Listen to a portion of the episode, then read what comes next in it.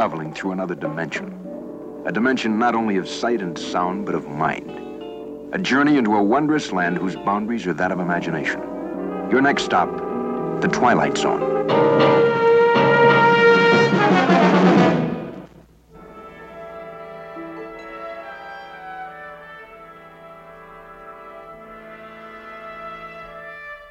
Before we begin tonight's show, I have to extend my thanks to a long-time friend of the Twilight Zone podcast, Andrew Schneider, for stepping in and giving us that wonderful reading of When the Valley Was Still on the last programme.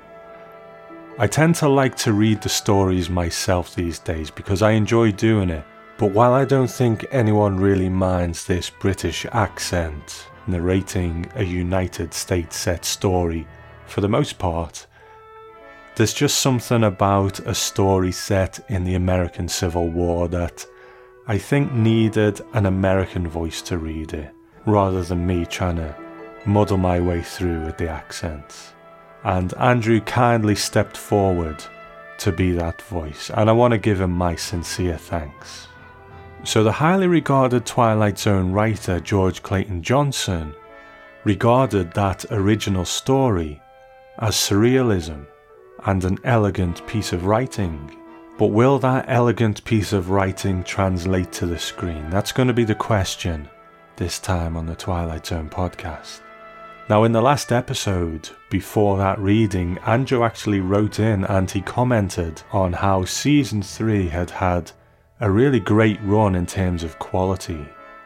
Even the lesser episodes are still very good, and some of the most famous Twilight Zone episodes of all time have had their debut here in this season.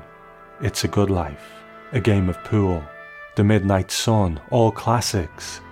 And then we come to tonight's episode, and all of a sudden, Twilight Zone's most famous commentators go quiet. Marc Zicree in The Twilight Zone Companion gives it a generally negative single paragraph review. Douglas Brody in Rod Serling in the Twilight Zone doesn't even include it, despite having a section devoted to episodes concerning the devil. Things are looking up with Martin Grams Jr. in Unlocking the Door to a Television Classic. He at least gives us a bit more in the way of trivia, but even in that hefty book, it's not his most comprehensive of entries. So, what is it about this episode that makes the Twilight Zone commentators freeze? Has this great season 3 run come to an end? And without their input, will we have much left to mull over when we discuss this episode? Well, let's find out when we take a trip to the Still Valley. The time is 1863, the place the state of Virginia. The event is a mass bloodletting known as the Civil War. A tragic moment in time when a nation was split into two fragments, each fragment deeming itself a nation. First broadcast on November 24, 1961. Written by Rod Serling but based on a short story by Manly Wade Wellman. And directed by James Sheldon. So back into the director's chair once again after his triumph with It's a Good Life. This is his second to last Twilight Zone until we see him later in the season for I Sing the Body Electric. So the moment that the theme music finishes, Rod Serling goes straight into his opening narration, and immediately we have what may be some stock footage of a landscape, and as the camera pans across, the picture freezes on that landscape. It looks a little awkward and, dare I say it, a little cheap. And I wonder whether it's actually supposed to feed into the story, though, that when the camera freezes like that, it was because a group of the Union soldiers, or Yanks as they call them, were frozen. Because when we meet our first couple of characters, one of them, named Paradine, says that he heard something, but he doesn't hear it anymore. perhaps, but what happens next is we meet those two soldiers, Paradine and Dogger, two Confederate soldiers who have set up camp. What's the idea, Paradine? The idea is, Dogger, you ain't a right arm to me or left arm. You're just some extra baggage that breathes hard and splits my rations. You figure you'll shape up by the end of the war? I can't help it. It used to. It used to be I never give it any thought. It used to be like it was some kind of game we was playing like kids. King of the mountain, hide and go seek, blind man's buff. But ain't that way anymore, Paradine. I've seen too much of this business. If you remember Andrew's reading in the last episode, the story is more or less the same, apart from a couple of differences. One of which is this aspect to the character of Dogger, a soldier who has seen too much. An element that, of course, Rod Serling would bring to a story like this. It is something we've come to know of Rod Serling. We've spoken about it often that those war years did have a big effect on him. Amy Boyle Johnston's book Unknown Serling is probably one of the best books out there to really see him pouring his post war pain out onto the page. And of course, Anne Serling's book, As I Knew Him, has a lot of details about that too. Now, I'm going to read you a page from Amy's book, and not because it directly relates to this story as such, because of course this was written by Manly Wade Wellman originally, but Serling does bring this aspect to it the fact that these people just see far too much and how it affects them. And she documents how Serling wrote this piece of fiction, but it was heavily influenced by what actually happened, and Serling is a character actually in it, and he's pouring himself out onto the page. And she writes Serling's character watches the planes drop by parachute, the badly needed crates of cargo containing food, bandages, and ammunition. As the planes make a second pass, they start to make drops without chutes, and heavy crates unshooted were falling in clusters from the sky. 50 pound boxes of K rations, a hundred or more of them hurtling earthward. The men, realizing the danger, take cover. Etherson tries to pull Levy down into a foxhole, but Levy remains standing, transfixed by the crates dropping his long awaited meal. Etherson, no longer hearing the wooden boxes hit the ground, emerges from his foxhole, yelling Levy's first name, Mel. Then he sees the horror of Levy's head, rested a few feet from the rest of his body. And that one end of the ration crate sticking up crazily was a lot redder than Leyte mud. The squad carries Levy's head and body to the makeshift cemetery on a stretcher made from a rain poncho and poles. Serling assembles a Star of David made of twigs, and Etherson writes the eulogy. Rest in peace, Mel. Too bad you missed out on the chow. That happening is a very real aspect of Rod Serling's life, and it wasn't even in a combat situation. But back in our story, Paradine and Dogger's mission is to scout out the local town because they're expecting a group of Union soldiers there. They have to go and check on them, then report back. But again, we're shown that still shot of the town, and the sound of the Union soldiers stops abruptly. Now, this clearing where they sat off before going into the town is quite clearly a set. It's not actually outside the location.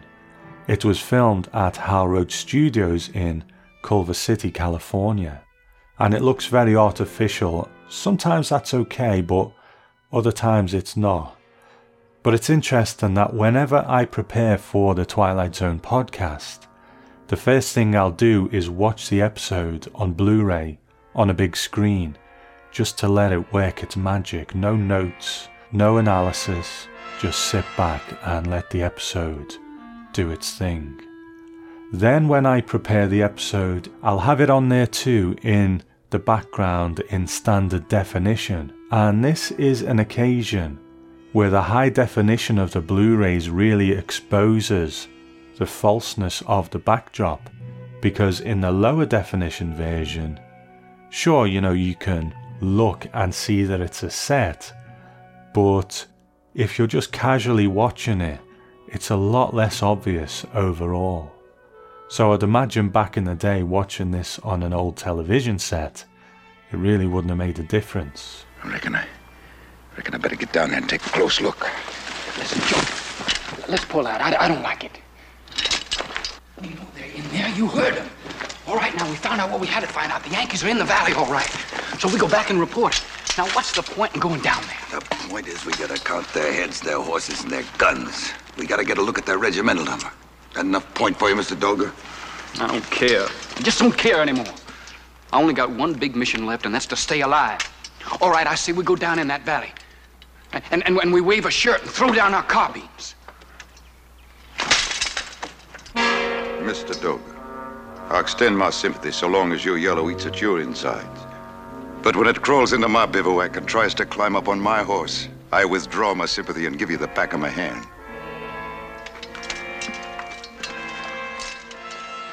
So before Paradine goes down into the town, let's meet his partner Dogger, played by Ben Cooper. Ben would have been almost 30 at this point and had been appearing on screen for about 12 years. He certainly did his fair share of Western TV shows with things like Bonanza and Wagon Train. Not so much one of those interesting lived in faces that suggests that they've been living the hard Western life. And without the moustache that he wears in this episode, he's one of those guys who is almost too pretty to believe he's ever had to live that life. Which maybe is the point here that the grizzled Paradine is the one who's dealing with the war a lot better, and it's the young, fresh faced Dogger who is struggling. Now, in the Twilight Zone encyclopedia, Stephen J. Rubin documents some comments made by Cooper. He says, I had the joy of doing one of the Twilight Zones directed by Jim Sheldon, whom I'd met on Broadway. Jim always made actors comfortable. You felt safe working with him. He wasn't going to ask you to do something where you were going to wind up looking like an idiot or a jerk or whatever. And Gary Merrill and I had done a few hundred radio shows together in the 1940s in New York. And Vaughn Taylor was the old man in it. The neat thing about it was that the show came out exceedingly well, I thought, and Jim helped me work with Gary Merrill, who was a very intense actor, and the temptation was to come on as strong as he did. And Jim didn't want me to do that. He wanted there to be more of a balance between the characters and all those atmosphere people who had to stand still in the middle of the street. They were just wonderful because that was not easy to do. It was just a grand experience. It literally was an honour to be hired to do a Twilight Zone, and you felt an obligation to live up to the reputation that the show had. So, some really nice words there from Ben Cooper in the Twilight Zone Encyclopedia. And he's fine in this episode, you know, I don't think it's a particularly standout part. He's there to fill a role in the story, and he does it just fine. And Ben would go on to work steadily, but not particularly prolifically until the mid 90s. Now, we are about five minutes into the episode by now, and we have had some opening narration, but Serling comes back to give us just a bit more. This is Joseph Paradine, Confederate cavalry, as he heads down toward a small town in the middle of a valley. But very shortly, Joseph Paradine will make contact with the enemy. He will also make contact with an outpost not found on a military map, an outpost called the Twilight Zone. Now, when Rod Serling wrote the script, he sent it off to what is called the DeForest Research Group, and Martin Grams Jr. documents this in Unlocking the Door to a Television Classic. And what they do is do an authenticity check. And I'll give you one example. I won't go through the whole list, but even things as small as this.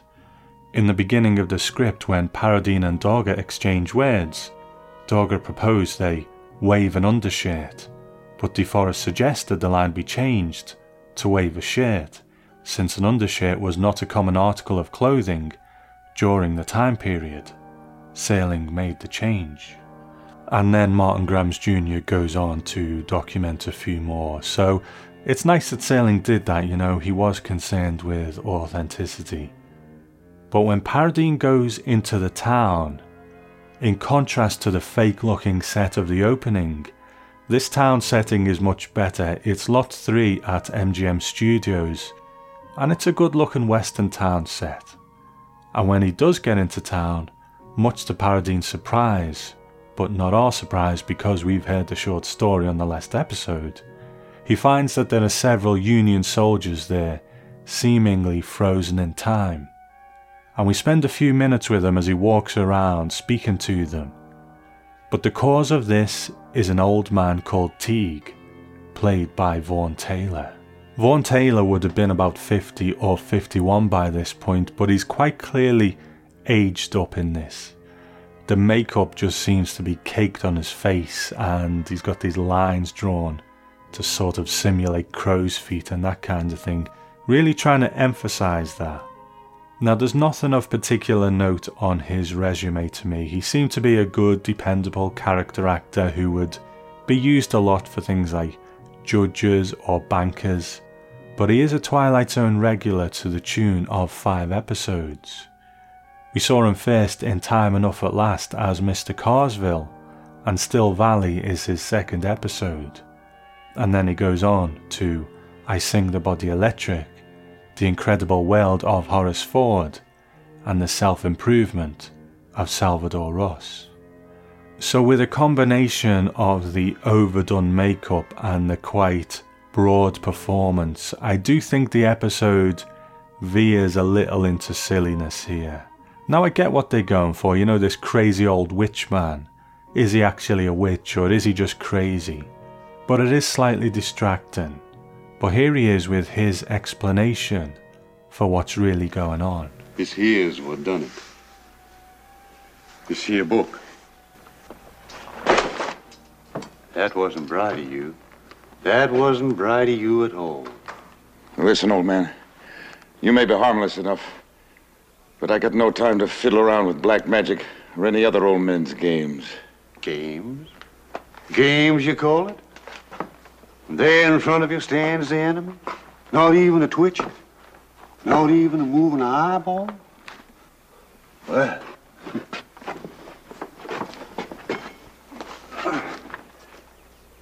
Ye soldier conjured here in the name of the Prince of Darkness, ye shall remain silent and. Now listen, old man. How about it now, Johnny Reb? You believe me? I reckon you believe me now, being you can't move a muscle. Being you can't speak even a word out loud, you just gonna have to stand there. Listen to listen to me speak at you. Teague freezes Paradine, and now he and the audience are convinced that what this crazy old man says is true. So while he's frozen in time, let's rifle through his pockets and see what we can find out about the actor who plays Paradine, Gary Merrill. Now, he's only actually four years younger than Vaughn Taylor, the supposed old man. And in the Twilight Zone Encyclopedia, Stephen J. Rubin says that Cliff Robertson was actually trying to rearrange the opening week of a play that he was going to star in so he could play Paradine, but he couldn't do it, so they moved on to Gary Merrill. There's a quote from his co star Ben Cooper in Unlocking the Door to a Television Classic, and it goes I was in awe of Gary Merrill at the time. Merrill was a veteran. He was on the set on time, he knew his lines, and he knew how to overplay his role. I assume that Merrill researched the subject, and Civil War scouts were like that because of the tasks they had to perform. Jim, the director, is a good friend of mine. We had been friends for years.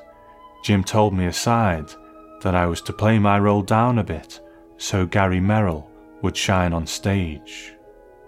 Now, again, as I look down his list of credits, I'm sure there are some credits on there that mean something to some people but just aren't known to me.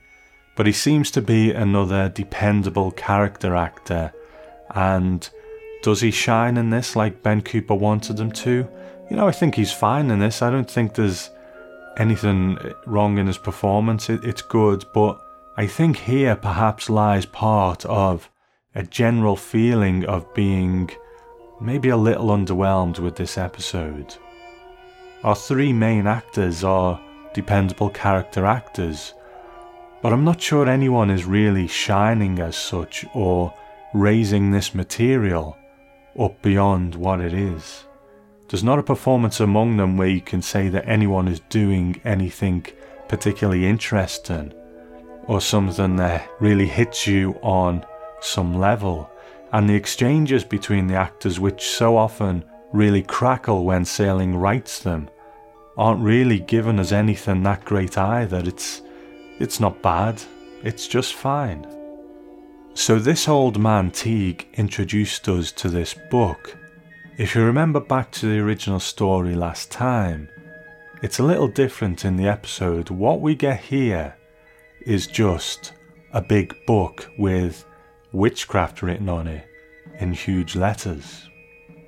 But the original story describes it like this He reached under his veil of a beard, apparently fumbling in the bosom of his ruined shirt. His brown old fork of a hand produced a dingy book bound in grey paper. This does it, he said.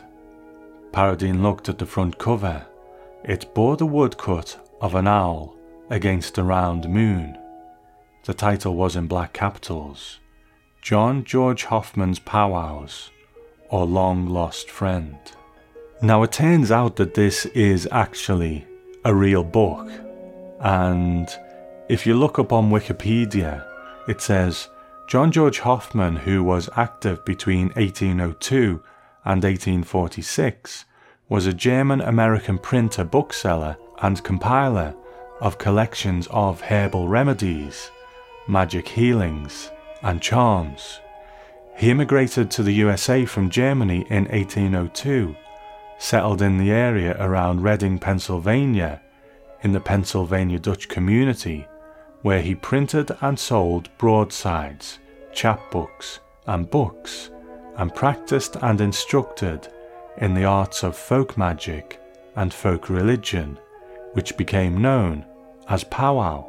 Hohman's best known work is in the collection of prayers and recipes for folk healing titled Powwows or The Lost Friend, published in German in 1820 as The Long Hidden Friend, and in two English translations, the first in 1846 in a rather crude translation by Hohman himself, called The Long Secreted Friend or A True and Christian Information for Everybody and the second in 1856 by a different and more fluent translator and was called The Long Lost Friend, a collection of mysterious and invaluable arts and remedies for a man as well as animals.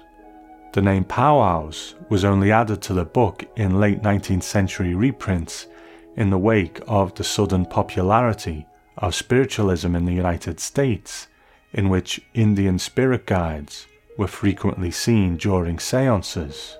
So I can see why they didn't go with that title on the book. Probably a bit cryptic for an episode of The Twilight Zone. You needed something a bit simpler, a little more straightforward. So witchcraft is fine. I, I don't particularly like the the book itself that much though. Maybe it's actually quite accurate. I don't know. Maybe they've done some research on that. But just this huge book with witchcraft written on the front that way. It just seems a little on the nose, you know. All it needed to be was a, an old looking book. The fact of what it is, you know, is said by the characters, so anyway, a small detail. Now, as you'll recall, in the short story, Paradine makes his decision at about this point that he'll not do anything in the name of the devil, but he will rather behead Teague and burn the book perhaps a little graphic for the Twilight Zone, so Serling had to tackle it in another way.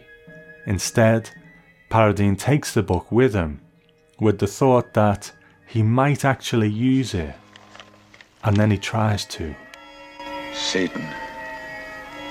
Satan, I call upon you. And in so doing, I revoke the name of.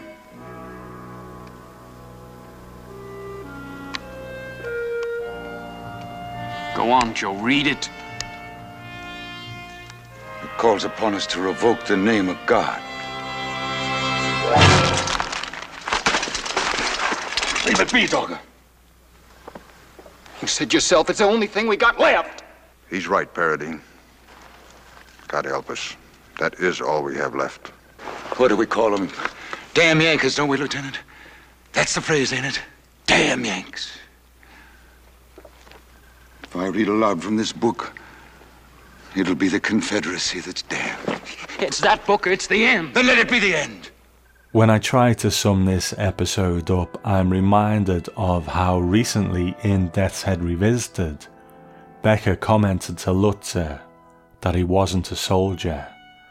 And I theorise that Serling, who was a soldier, might take exception to the likes of Lutze, a Nazi, hiding behind the excuse that he did what he did because he was a soldier.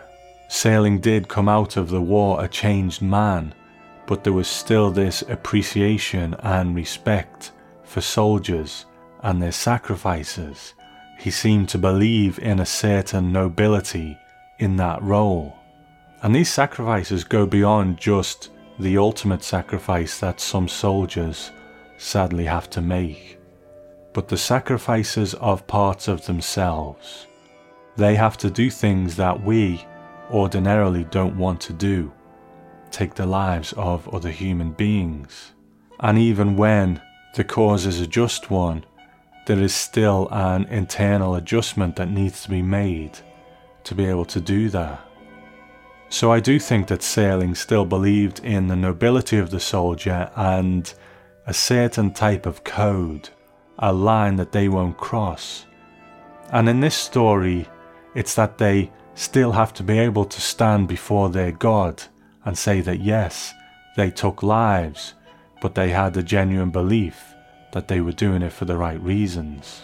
Now, I don't really know my Civil War history. The majority of the listeners to this show are in the United States, so I won't insult you with some Wikipedia breakdown of what it's all about because I'm sure you know more about it than I can bring it with a small amount of research.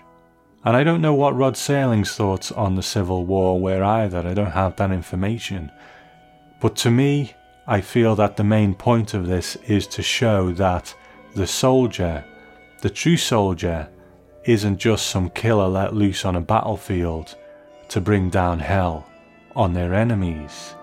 That even when they've had to break the sixth commandment by taking a life, there's still some level of principle there a level of fairness, and they still have to be able to stand before their God in the belief that what they've done was just. So there still needs to be that distinction between a soldier and someone who is just a killer. So I think this is good ground for the Twilight Zone to cover, to examine, to talk about this line that shouldn't be crossed even in war, because everyone's ideas of where that line is are going to be different. Today we have the Chemical Weapons Convention that was implemented to stop the use of chemical weapons in warfare. To shoot someone is tolerated, to subject them to a horrific death via chemicals isn't. So, although the short story and the episode very much show us that Paradine won't use the book because he doesn't want to go against God's name, if you're not a particularly religious person, I still think there's a general message here about that decency in a wartime situation. I don't think we necessarily need religion to discuss that aspect of it. Now, it would be interesting to get a soldier's perspective on this one, and I know at least one who listens, so anyone who wants to comment on it, please do. But while I kind of like this conclusion, this examination of that soldier's code, the episode itself does fall a little flat for me, which is a shame because I like the short story and I like this element of examining where that line is that shouldn't be crossed. If it falls down, to me it's partially in its presentation. Like I said earlier, the actors are generally fine. We do have that quite broad performance of Teague in the middle, which may be elevated to kind of silliness, but no one really shines in it. I don't, I don't think anyone's bad in it, but there's no one really sort of gripping me and pulling me in. And there's nothing to any of it really that raises the material beyond just being okay. Could it be that the story is better on the page or read aloud than adapted? Possibly. I think Serling does do his best to add a little more to it with the soldier's fatigue in the beginning, but then the scene where Paradine spent two or three minutes talking to frozen soldiers just kinda brings everything to a halt. It's certainly not terrible, and as I've said often, in the context of a Twilight Zone marathon, it's fine, you can watch it, and the overall thing is perfectly entertaining. But for me, it perhaps has halted Season 3's stellar run. Now, when the original script, Serling's closing narration, was a little different, and it goes like this. In a time to come, during what will be Joseph Paradine's old and garrulous years, he'll tell anyone willing to listen that the Civil War wasn't lost at Antietam or Gettysburg. Rather, he'll insist the Confederacy was buried in a little valley hamlet called Chanow. People will probably laugh or pity him when he insists that the South lost the war because they refused a certain alliance. But we need neither laugh nor pity because we know the nature of that alliance. Such alliances are the norm rather than the exception in the Twilight Zone. On the following morning, Sergeant Paradine and the rest of these men were moved up north to a little town in Pennsylvania, an obscure little place where a battle was brewing a town called Gettysburg. And this one was fought without the help of the devil. Small historical note not to be found in any known books, but part of the records in the Twilight Zone.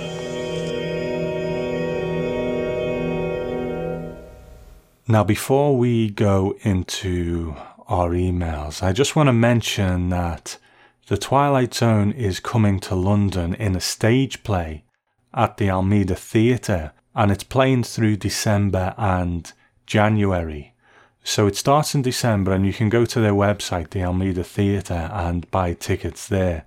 Now, I'm actually going to be going on the 14th of December, and I can't wait. You know, it's so rare that we get anything Twilight Zone here in England. As I've said often, it's not even on the TV anymore. So, so to have this event here, I think is really quite special. So I'm going to be going and hopefully a lot of people out there will be going too. So if you want to check it out, go to almeida.co.uk and that's spelled A L M E I D A.co.uk and you can get your tickets there. So I'm going to go, I'm going to report back to all of you with an episode about what it's actually like. You know, there's a lot of questions at the moment. What's it going to be like? How are they going to stage this? What stories are they going to do?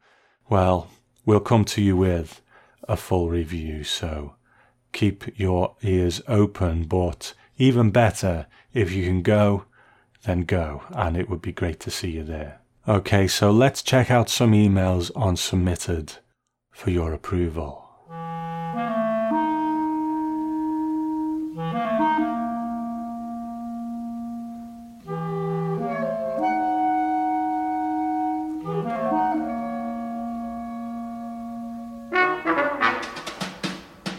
Long-time friend of the show, Grace, sent an email. She said, Hey Tom, this is Grace. I wanted to send you some thoughts on the episode Midnight Sun. You mentioned about noticing the actors sweat a bit in the episode The Game of Pool, and boy, the sweat is almost its own character in this one. The episode is one that I have a very strong reaction to what with global warming and the 3 degrees Celsius threshold being all it takes to be the point of no return with the planet atmosphere. This episode is far closer to reality than to science fiction. A small personal note about myself I've never seen snow, I've never had it fall on my face, made a snowman, had a white Christmas, it's something I've never experienced. I grew up on the coast of California, then moved to Florida in my late teens, where I live now. It's hot and sticky and heavy, and air conditioners are not luxury items here. They really are a means for survival sometimes. The idea of it being as hot as this or worse everywhere is truly frightening for me. The performances in this show are just incredible. The desperation is thoroughly palpable. You can feel the thirst, the oppressive sun rays, the utter hopelessness of the situation. What Rod Serling said about civilization needing to remain civilized in order to survive is put to an ultimate and primal test here. This is an incredible episode, one of the best in my opinion. After watching this, a tall glass of water sounds so good right now. Well, thank you, Grace. Wow, that blows my mind. Someone who's never seen snow before. Well, we get a little bit of everything here in England, but um, yeah, good thoughts, Grace. You know, there is a kind of, I suppose, environmental aspect to it that I never really covered, but it is quite frightening to think that that maybe it is closer to reality than science fiction. Thank you, Grace. Okay, friend of the show, Adam sends one. He says, Wow, incredible job with Midnight Sun. This is one of those episodes that I found fine, but never gave much thought to hearing your analysis and breakdown of it caused me to see it completely differently. I disagree that the scenes that were cut out didn't add much to the story. Hearing you read them is what made me realize how, how truly terrifying the concept of the episode is. It added a real sense of dread, of the reality of the situation when faced with the day to day routine while preparing for the inevitable. When the police disbanded and the officer gave over his gun, I can't imagine how helpless and scared one would feel. Without getting too political, it's also a perfect analogy for the global climate change we face today. If disaster is inevitable, how long does one stay out and go about their daily routine? Anyway, keep up the great work, and I look forward to the next one, and that is from Adam. I can see what you're saying about those scenes, Adam. Thank you for your email. I I think personally, though, for me, it, it sort of ties into that thing I said about the beginning, where part of me almost wishes they'd went silent with this one, you know, because it was more about the kind of imagery and not so much the words. You know, I, I got enough of a flavour of what was going on in the outside world to uh, to get that impression from what they did put in, but you know, I, I appreciate both their viewpoints on that. So thank you, Adam. Just a quick one from Derek. He says, In one of your TZ episodes, you expressed an interest in how we listen. I tend to listen while walking the dog at 10 pm. It's the American South, in a small town built into quite a dense forest. There are few street lamps. There are also deer. The experience would be creepy were it not for my podcast pal mildly recounting a scary television show made before I was born. I really appreciate your show. Well, I really appreciate your email, Derek. Thank you. You know, it is a, a fascinating subject for me. I, am not going to lie, it still blows my mind that there are people in the US, in Canada, maybe in other parts of the world as well, uh, checking out me sitting here in Liverpool talking about this great American institution. So, so yeah, you know how people consume it is is really interesting to me as well. But also the acceptance of people in America of this Brit tackling your your great show. I, I always appreciate that. So thank you, Derek. Now, the Midnight Sun did bring out a lot of old friends of the show, and this one is another one, a good friend of the show and a good supporter on Patreon. She says, Hi, Tom. I just listened to your podcast about one of my favourite Twilight Zone episodes. Midnight Sun. I'm glad to hear I'm not the only one who loves that episode.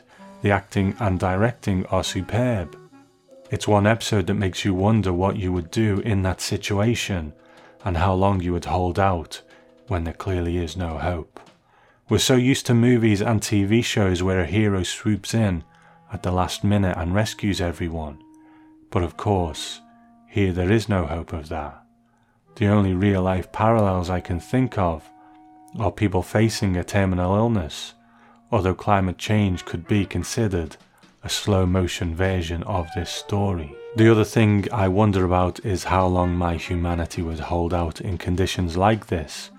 Norma is an absolutely kind and compassionate person, but even she has a moment of weakness when describing the woman in the store who was crying and asking for help. The implication being that even Norma didn't stop to help her. Compare her character to those in The Monsters Are Due on Maple Street, where people almost immediately panic and attack each other for far less reason than Norma had. I suppose no one really knows how they would respond until something cataclysmic happens. As always, thanks for the amazing podcast. You always make me think. Well, thank you, Anne.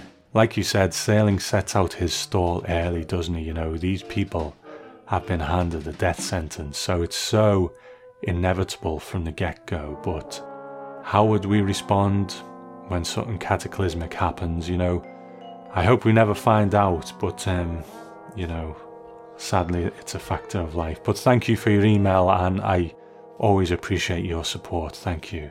So there we go. That is our episode on Still Valley. Thanks once again to Andrew for reading a story that I could never have read. If you want to get in touch, the email is tom at the twilight zone podcast.com. On Twitter, it's Twilight Zone Net.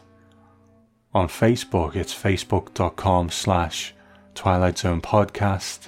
And if you want to support the show on Patreon and get some extra bonus content for only one or two bucks a month, then go to patreon.com slash Twilight Zone podcast. So, with me heading to London to watch the Twilight Zone play on the 14th of December, that may be your next episode, but I may be able to cram one in before then.